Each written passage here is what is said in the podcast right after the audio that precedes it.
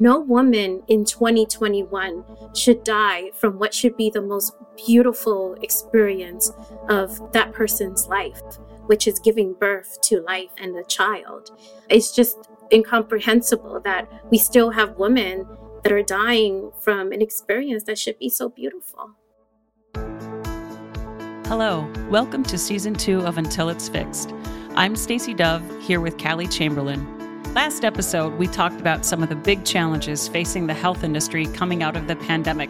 Christy Henderson, our very first guest of this season, talked about digital health tools and how they're being used today to start addressing some of those challenges, including a big one around historical inequities in care. So today, we're building on the equity discussion with a topic near and dear to my heart, and that's maternal health. For birthing people, Giving birth to their child should be a beautiful, fulfilling, and transformative experience. But for far too many people, in particular birthing people of color, it's not always a good experience at all. So today, we're going to peel back the onion a bit to find out what is contributing to this issue. So, Callie, many of us are not familiar with the term birthing people. Can you tell us more about that? Absolutely. It's a great question. So, we use gender neutral language when talking about pregnancy because it's not just women that can get pregnant and give birth.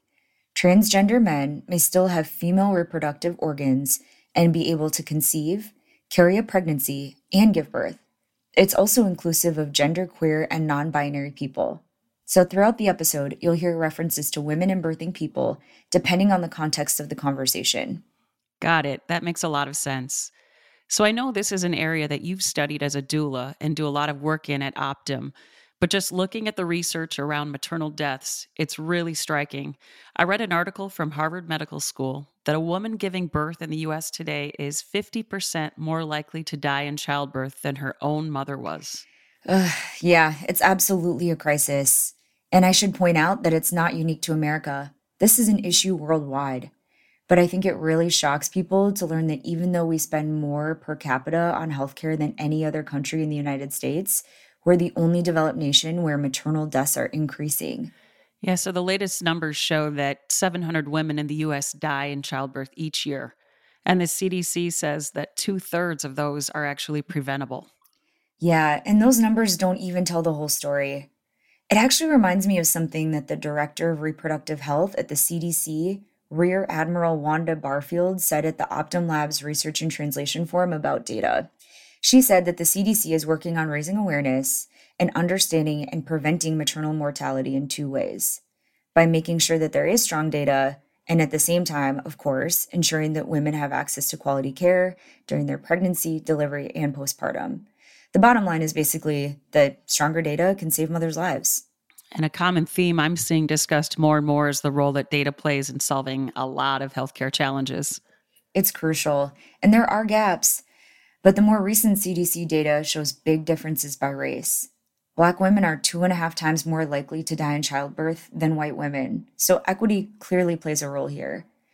And at Optum, maternal health is one of our key priorities. This year, we allocated $1.4 million to five external organizations doing incredible work on the ground and also working internally to change how we provide care across our Optum clinics. The data is a huge reason why. So, help us better understand where do these disparities come from and how can we reverse the trend? Well, I'm grateful for the opportunity to bring on two individuals I know that are both doing really incredible forward thinking work. They're two of our grant partners. One is Dr. Natalie Hernandez, who is currently the interim director for the Center of Maternal Health Equity at the Morehouse School of Medicine. And the other is Ryan Adcock, who founded Cradle Cincinnati, an organization focused on reducing infant and maternal mortality in Ohio. Well, thank you both for being here. I'm really excited to have this discussion. And the first thing that I want to ask about is your organizations and what you're focused on. Dr. Hernandez, why don't you start? Yeah, no problem. So I'm Natalie Hernandez. I'm an assistant professor in the Department of Community Health and Preventive Medicine. And I'm also the interim director at Morehouse School of Medicine in our Center for Maternal Health Equity. The Center for Maternal Health Equity was established in 2019 with funds from the state to develop a center that would address the inequities in maternal morbidity and mortality, particularly experienced by Black women and women of color in Georgia.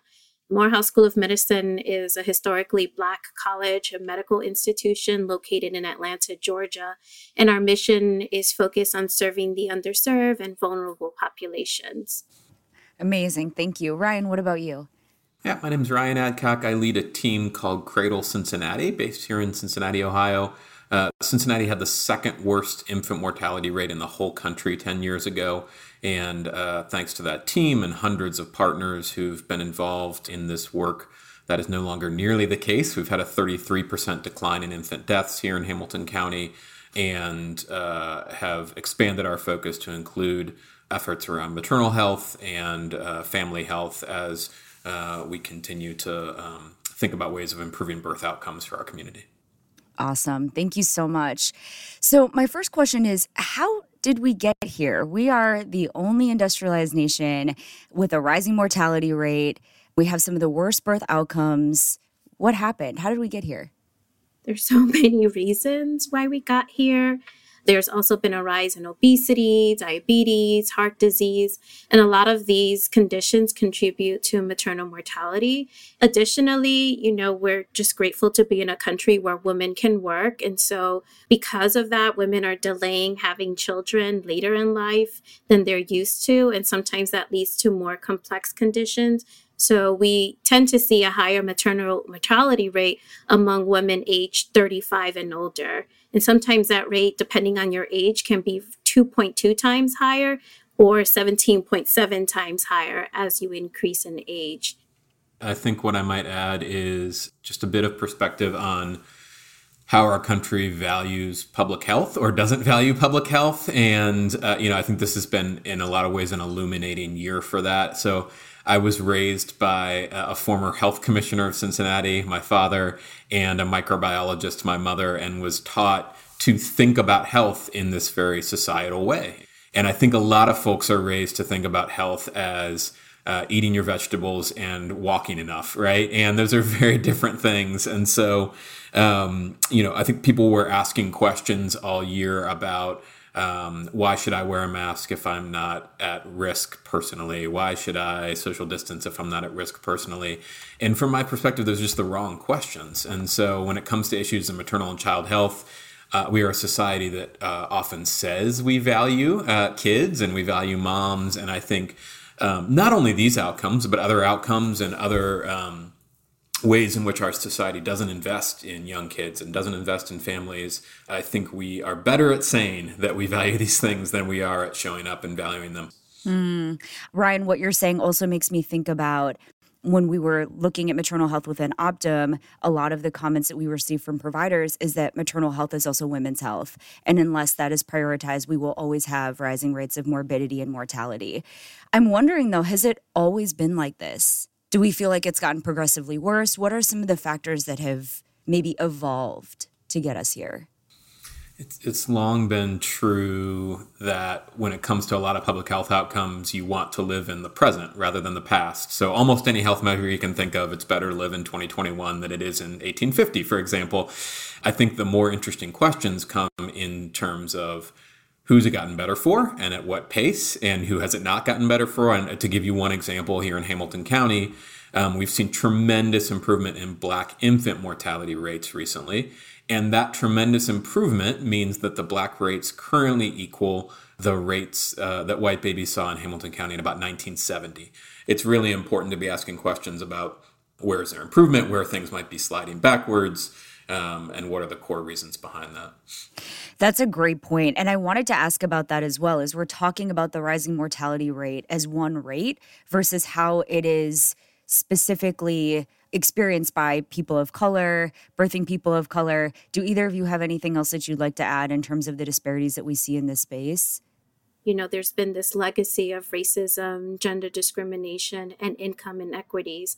And for instance, there's some places in Atlanta where just a few miles makes a difference in your life expectancy.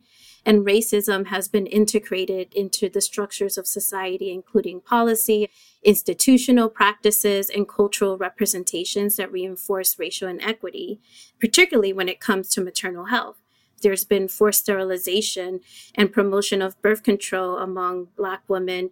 And then also this ignoring of Black women's pain, so much so that the Centers for Disease Control created a, you know, messaging campaign about hearing her, hearing women.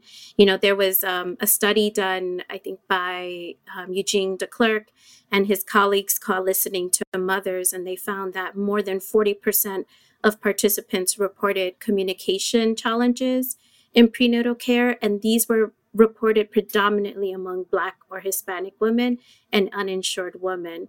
So, a lot of these injustices and these legacies of racism have played a really big role, I believe. Yeah, maybe just add that in Cincinnati, we've asked a lot of uh, women for their perspective on that exact question. And they not only point to racism, but they point to a specific racism, which is racism within healthcare settings.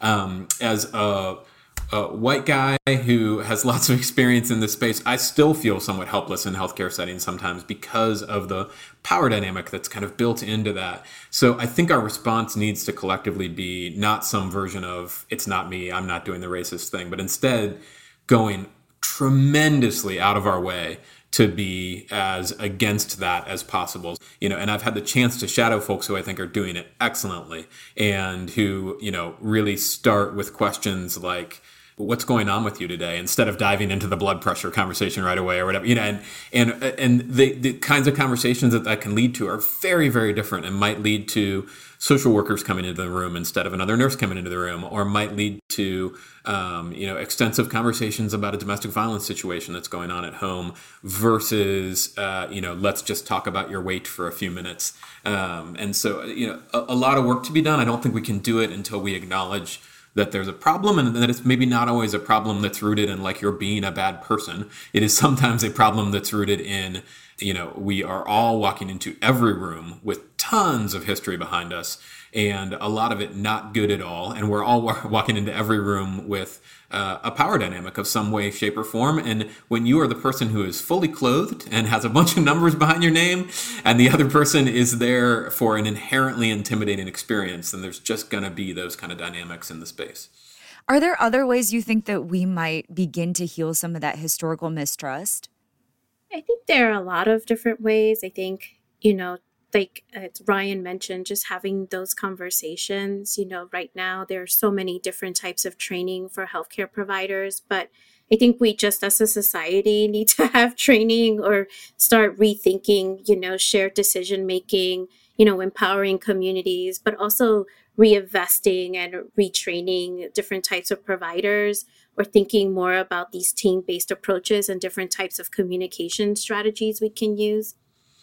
One thing we've uh, tried to do, we have some folks on our team who are very good at, at crossing what we call lines of difference. And uh, one thing we've tried in the past that's worked fairly well is what we call story sharing. And so we might bring five or seven black women into a setting where there are also five or seven medical providers. These might be nurses, these might be uh, doctors, these might be medical students and we will pair folks up and spend a bit of time telling uh, personal stories based on a prompt. So, a prompt we've used in the past, for example, is um, tell me when you first realized that race was a thing. You know, talk to me about your earliest experience of race. And um, the medical professionals, by almost definition, are frequently white, uh, and the women by design are uh, frequently are almost always black. And so, what it allows folks to do is create a real sense of empathy to make sure that uh, people feel heard, feel listened to. And I was going to say, sometimes, you know, when we think about that whole healthcare experience, it also starts with that front desk office, right? The person that, you know, says hi and welcomes you right into the practice. Sometimes that can completely start, you know, your whole experience in a negative or positive way. And so that's why we, when we think about training, we even think about going to that level because it takes, as I mentioned, this whole team based approach to care. Those feel like effective approaches that both of your organizations have taken that have proven to work. What other things are working at your organizations? So, for us, we also do a lot of research. Um, research is one of our pillars as an academic institution and how we feel it can inform outreach, education, policy advocacy, and also um, just that understanding of what's actually contributing to these high rates. And so, you know, when we conduct research, we take it very much from an interdisciplinary approach where we mentioned we invite all stakeholders to the table, particularly women, and centering their experiences, recognizing that women themselves are legitimate sources of data and that we should be highlighting their experiences throughout. One of the questions I'm guessing you're often interested in, Dr. Hernandez, as well, is you know, when might we intervene? So yes, it's great to get to a woman at the labor and delivery unit. What if we got to her prenatally? Okay, it's great to get to her prenatally. What if we got to her before she was pregnant? And I think this question of weathering is really interesting because it starts to ask the question of what if we got to her when she was three years old? Um, you know, what if we got to her grandmother? Even, you know, I mean, there's these kinds of conversations that I think can reframe a lot of public health issues. I love how Ryan phrased that. What if we got to her grandmother? It's that kind of radical rethinking that can lead to amazing results. I agree. Ryan and his team at Cradle Cincinnati are doing some amazing work around data, and I really love that they're centering it on the lived experiences of Black women. Their work with Queens Village convenes different people together, ensures that they feel supported, they have everything that they need throughout the experience of pregnancy, labor, and delivery, and they also center their voices in policymaking.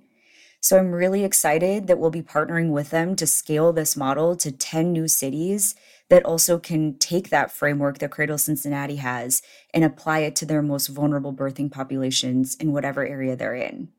That's really interesting because often just modeling the problem and dealing with gaps in data is extremely difficult. And I love that they are looking at lived experience as a data point. We actually talked a lot about that toward the end of our discussion.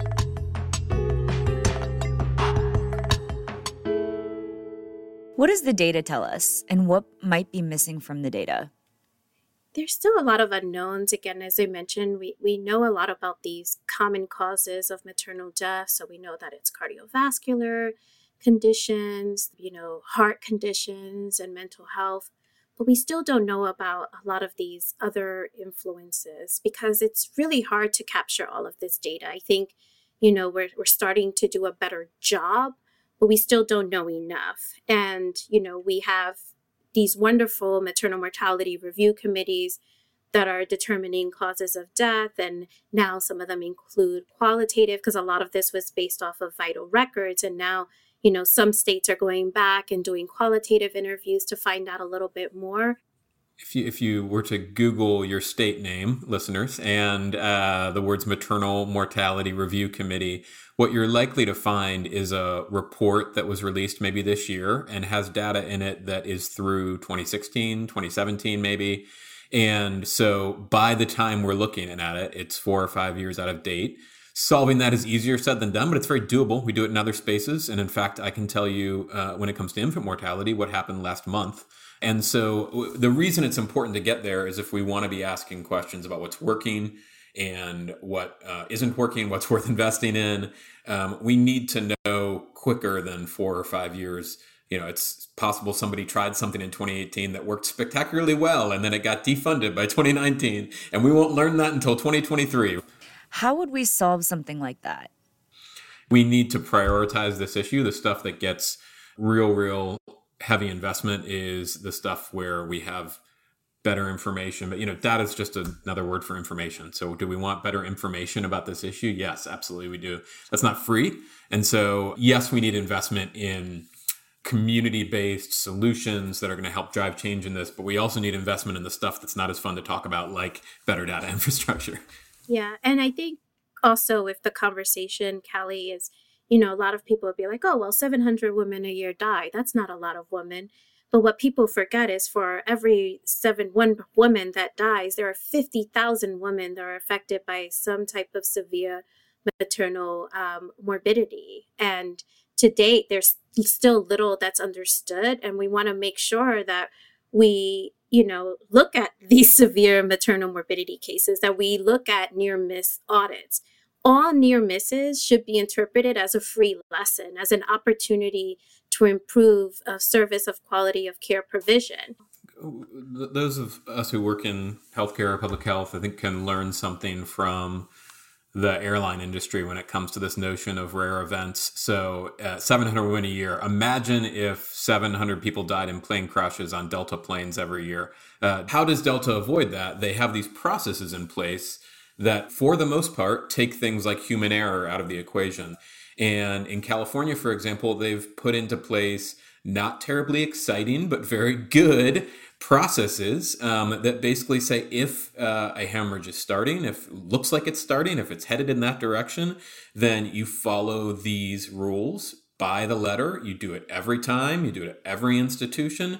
And that has saved bunches and bunches of lives in California, and it's being spread around the country now. So it's uh, you know sometimes just the matter of, of standardizing what we know works and to Dr. Hernandez's point, you know, not not accepting, oh, it's just a few deaths. No, if that's your mom, if that's your sister, if that's you, uh, these are these are not acceptable outcomes, and I don't think we live in a time where we have to feel like they are. Absolutely. So it feels like we're maybe defining maternal health too narrowly. Is there a problem with how we are thinking about maternal health and defining it? I think to Ryan's point and, and what we've both been talking about is you know we what maternal health is women's health. You know women's health is maternal health. We need to be thinking about it from sort of this lifespan approach. You know what are we doing to invest in women? Um, how are we contributing to education to you know how are we dealing with food insecurity i think like to ryan's point maternal health is too late it really needs to be focused on women's health in general is there anything else that we need to be doing as an industry or society to address this crisis? I'll maybe go back to this notion of, of power dynamics. And I think, um, you know, at the root of solutions for health inequities generally is listening to the folks who are experiencing these things. What are you doing in your community to make sure, in this case, that Black women are at the center of solutions for maternal infant mortality? What are you doing to make sure that? Um, and so, what does it mean to be at the center of those solutions? Are they making the decisions around funding? Are they making the decisions around strategy? Is it a safe space where um, you know they can say the things that need to be said? I won't pretend like uh, everybody's got the, the, the solution and are just be waiting to, waiting to heard. But but man, we're going to get a lot closer if we start listening to a diversity of voices.